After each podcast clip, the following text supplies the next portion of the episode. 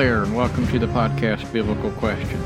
We're excited that you've taken time out of your day to download our podcast and to listen to us. We certainly hope and pray that Christ would be glorified, you, as our listeners, would be edified.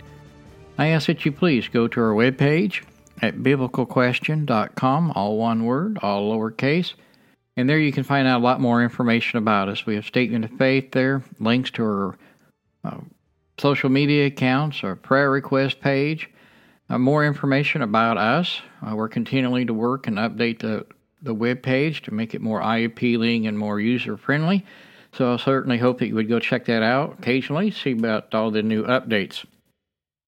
We uh, ask if you have a prayer request or a Bible question that you submit it to us through our web page, or you may contact us through our social media accounts as well.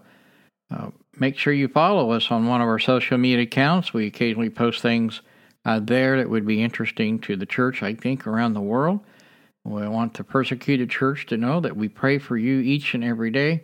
And we certainly hope that uh, God is hearing our prayers. Today we're going to continue. Uh, this will be week 10 of Christian Evidence uh, podcast that we've been putting together. Uh, it was kind of done originally by request from several of our listeners, uh, you know, kind of hinted around by a couple others over the last year or so that they really kind of like to know more about the historical uh, things of the church, as well as some evidence to help them with arguments with people at work or whatever. And so we've kind of put this together and certainly hope that it's been uh, informative I know there's been times maybe it's been a little longer than normal. Uh, maybe I've talked a little faster, uh, trying to, to get through the information. But I encourage you to go back and, and listen to any podcast. They're all available on your podcasting app or on our webpage. You can go back as far as you want and listen to them. And I know uh, when we get somebody new, they go back and they listen, download quite a few of them, and that's kind of neat too. I just think it's really interesting that God is blessing us the way that He is. So we ask also that you pray for this podcast and be able to continue to do uh, the things that we need to do to be able to pay for it, obviously, but that we're always giving a, a biblical, uh, accurate, godly podcast to help our listeners. And so, again, today we're going to talk about uh, Jesus the Man, will be the title of this podcast. And and so when Jesus claims to be uh, the Christ, that he has perfect control over his life and the manner of his death, uh, with the circumstances surrounding that life and death, they, they are combined to uh, a convincing argument that Jesus was something far more than just a mere man. That he, in fact, was uh, a man that had a certain planned destiny, and that he was in complete control with that. Uh, we have to reason to expect that an ordinary man would have survived uh, the ordeal of being crucified and then being removed from the cross only after six hours. But remarkably, Jesus, only after six hours on the cross, announced with a strong voice that it was over. Uh, it was finished. In that very moment, he died. He he was in complete control of his life and his death. So, uh, was Jesus a man? Absolutely. Uh, he was hungry, he was tired, he ate, uh, he slept, he bled. Um, and so, yes, he was truly a, a man. Uh, was he God in the flesh? Yes, he was. And do I completely understand all that? No, I do not. But I certainly believe it because I see that's what the Bible teaches. And so, I, I know there's an argument. Uh, we Christians worship three gods. No, we do not. Uh, we're not supposed to. Let's put it that way, perhaps. Uh, the Bible's really clear. Hear, O Israel, the Lord your God is one. So there can only be one God. And Jesus claims to be that God uh, walking around in human form. And you can see all of this through the I am statements of the Gospel of John you can see that uh, who else could perform such miracles, raise the dead, and so on. So there has to be he has to be God in the flesh. This claims of Christ concerning his life, his death, and the historical circumstances that life and death are evidence that Jesus Christ was in possession of obviously most people would agree some kind of supernatural powers. So in John chapter 10, verses 17 and 18, so if you have a Bible, uh, I would encourage you to follow along. If you do not have one, you can find one for free. You can click on uh, electrical electronic Bible. It will take you to a web page there, and you can follow along there. If you need a Bible, or uh, just there's one available that you can down buy and download off of our web page with one of our affiliates. I would encourage you to do that as well. So, John chapter 10, starting in verse 17. Here is Jesus. For this reason, the Father loves me, because I lay down my life so that I may take it again. No one has taken it away from me, but I lay it down on my own initiative. I had the authority to lay it down, and I had the authority to take it up again. This commandment I received from my Father. Okay, so uh, he has the power and he has the control over his own life and the circumstances that would touch his life. Uh, he would have the power and the control uh, of the lives of anybody else as well. So, again, he actually has this power to keep anyone who would make this attempt on this life from fulfilling that attempt. And you can see a couple of times they try to stone Jesus, run him off a cliff, and he just kind of escapes into the crowd.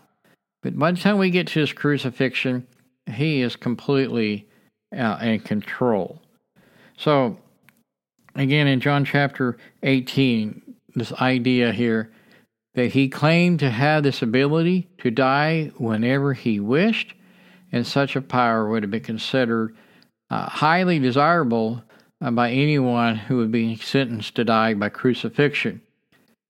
Jesus is not talking about suicide here. I I've heard that argument one time years ago, and I I just couldn't figure out where how they come up with that. But anyway, he's talking about sanctifying himself. And no one can take his life except he himself, and he has that power to lay it down anytime he chooses. This is something that you and I don't have that power to do unless it is suicide. So, uh, Jesus claimed that he would die uh, by crucifixion. More than once would he he cl- make this uh, statement. You can find this in, uh, in Matthew chapter 20, verse 19, John chapter 3, verses 14, again in John 18, excuse me, 8, uh, verse 28, and in John chapter 12, verses 32 and 33. So throughout his life, attempts again were made to uh, to take Jesus to uh, kill him, other than by crucifixion, and they all failed. And this was his destiny was to fulfill the uh, sacrifice at the cross for you and me for our sins. Jesus viewed his death again as a destiny that he would have to fulfill.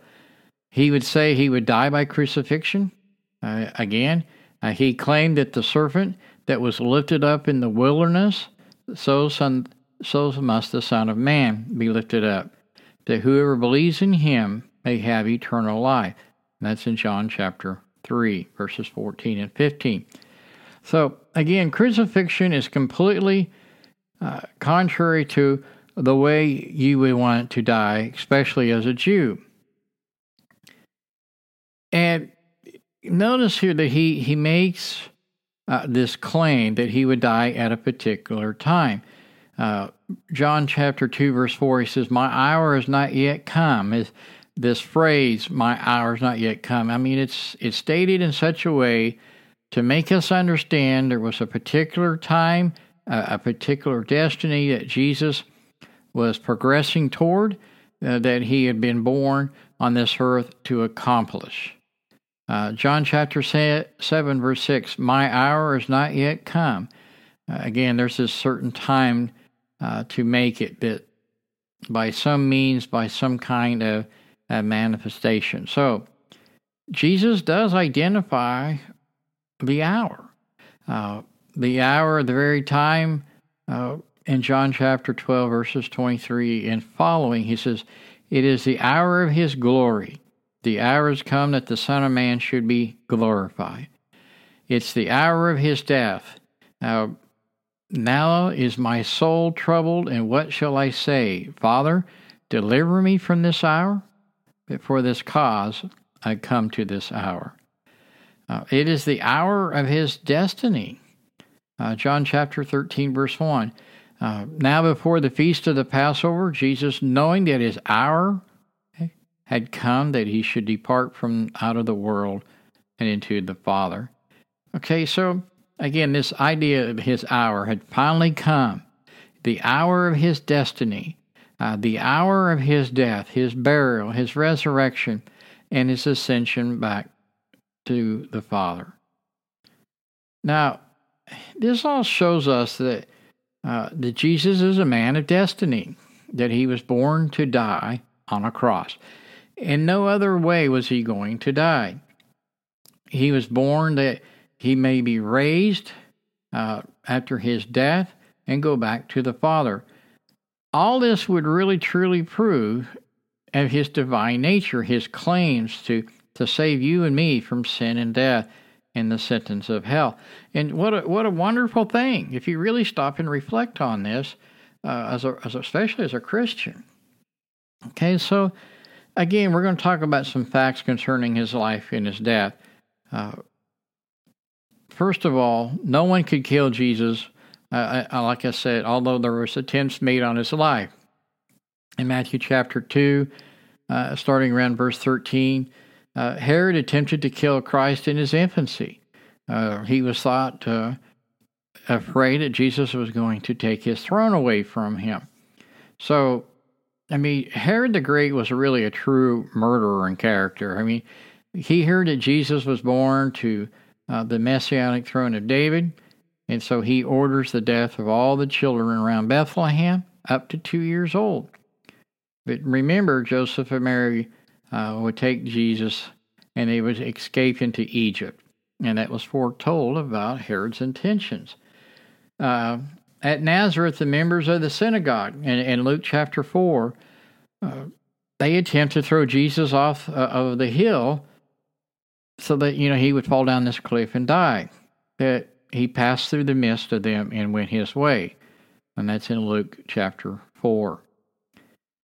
Uh, officers were sent by the ruling Jews to arrest Jesus, but even uh, the arrest was not carried out. In John chapter 7, uh, you can read all about that. This, the impact that Jesus had upon the officers was really quite impressive, be honest about it. there was other numbers attempts to kill Jesus. Uh, one was by stoning. It failed in John chapter 8, and then again in John chapter 10. Again, his destiny would not allow him to die any other way at any other time that other than what was determined uh, by prophecy by God the Father in Acts chapter 22. So, again, his, his entire public ministry was threatened by attempts to kill him in one way or another. Uh, Jesus' life and his ministry, again, was continually under the threat of death. And yet, all those efforts to kill him failed. And so, uh, again, Jesus would die at the moment of his own choosing. It, a lot of people would say uh, he couldn't have done that, but he, he does. So, death by crucifixion generally takes anywhere between 36 to 72 hours. That's you can find that on a search engine. So, the death of a crucified person uh, was usually brought around because of exhaustion, starvation, the loss of blood, uh, couldn't breathe, and that would be the reason for the breaking of the legs of the thieves that were crucified uh, along with Jesus uh, in John chapter 19 was to to speed up their death so that they would suffocate, so they couldn't support their bodies in order to breathe. Now, Jesus dies in only six hours. And I think this is really important that we understand this. In Mark chapter 15, uh, verses 25 through 37, uh, this really explains that Pilate was extremely uh, surprised when he learned that Jesus uh, had died so soon. So, to, to be expected, he died only within six hours. At Mark 15, verse 44, uh, this man died when he, he got good and ready. Okay? Uh, John 19, verse 30 said he bowed his head and gave up his ghost. So, in other words, Jesus died voluntarily. He chose the very moment of his death by an effort of his own will when he died.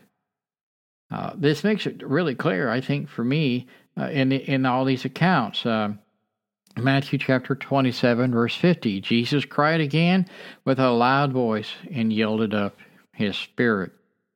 Mark 15, verse 37 And Jesus uttered a loud voice and gave up the ghost.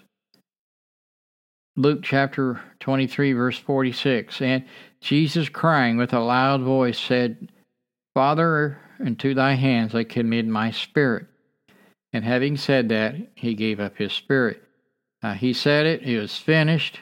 He bowed his head and gave up his spirit. John chapter 19, verse 30.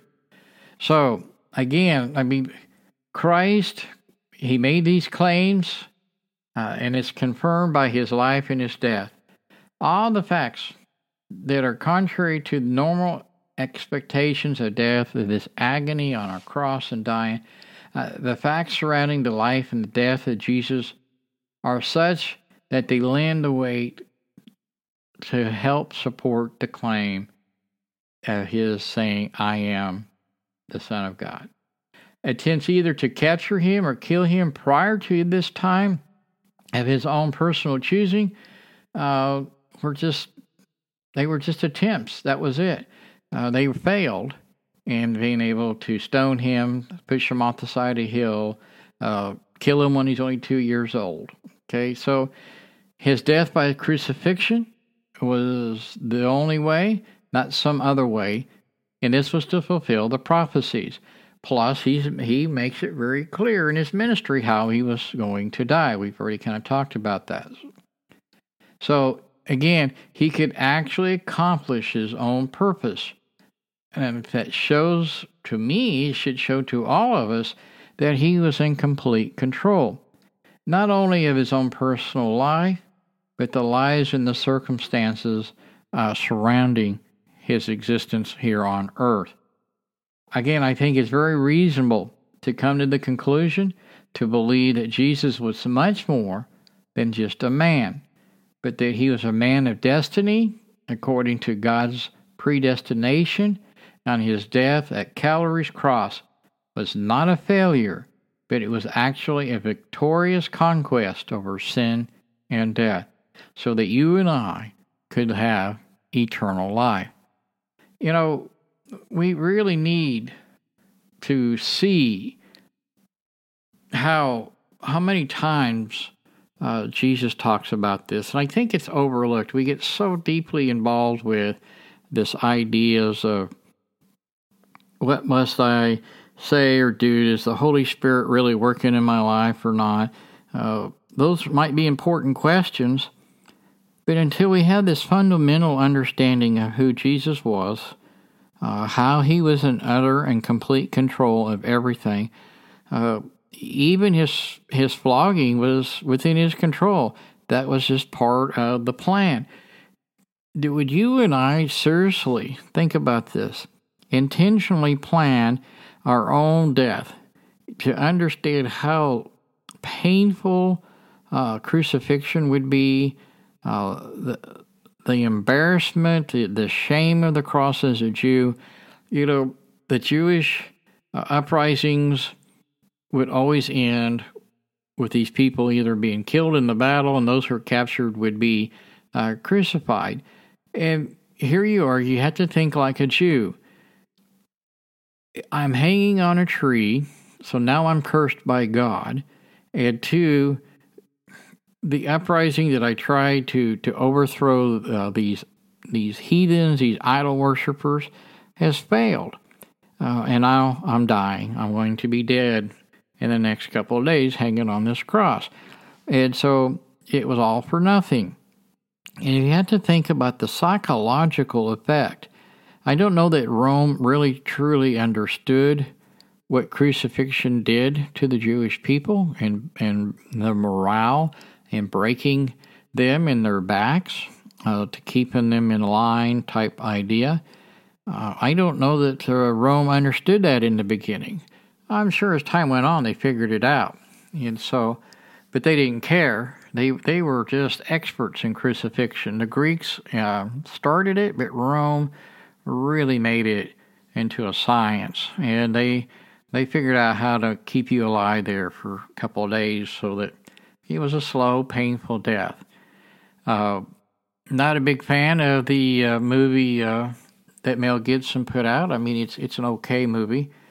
Of all the things that this movie does, uh, the Passion of the Christ, it really exposes, maybe more in depth than any movie I've ever watched, of the actual flogging uh, of Jesus, uh, the torment on the cross, uh, the horror that uh, that you could go through. And so uh, you might say, well, that's a really great movie. Why are you against it? Well, email me and I'll tell you. Uh, again, I'm, I'm not saying it uh, is a horrible movie. It's just not necessarily uh, a big fan of it, other than the crucifixion scenes. So, again, why would you choose this horrible death? Being fallen down a hill and breaking your neck, you'd be dead in a, fairly quickly. Uh, being beat, flogged, spit on, kicked, uh, made a public spectacle. I'm not sure if that's a death that uh, most of us would choose, but Jesus did. Uh, he said so. He made it clear in the scriptures, the Bible, the historical document says so, and the witnesses say so, and that's what I believe truly happened. So, again, we're uh, going through this Christian uh, historical evidence type uh, podcast. I hope that you're getting something out of it. This would be a leak uh, 11 of it. Next week, we'll continue this idea of historical evidences, the historical Jesus, and uh, the mythology, mythology, excuse me, of liberalism. So, we're going to discuss that next week. Uh, I know this is a little bit of the shorter ones of this series, uh, but I hope that you'll take time to go back and, and catch up on any of them that you've missed. You're certainly able to do that on your favorite podcasting app. Again, I encourage you to go to our webpage, check us out. Uh, there's lots of information there about us, ways of supporting us, and if you need uh, anything like there's books and children's books, homeschooling supplies, and things there on our webpage uh, from our affiliates. Now, we only make a small commission. We do not get paid anything unless you buy something through our webpage. And that really does help us. We, we certainly hope that you will understand that. Again, I want to thank you for listening. May, may you continue to listen. May God bless you, and may He have the glory.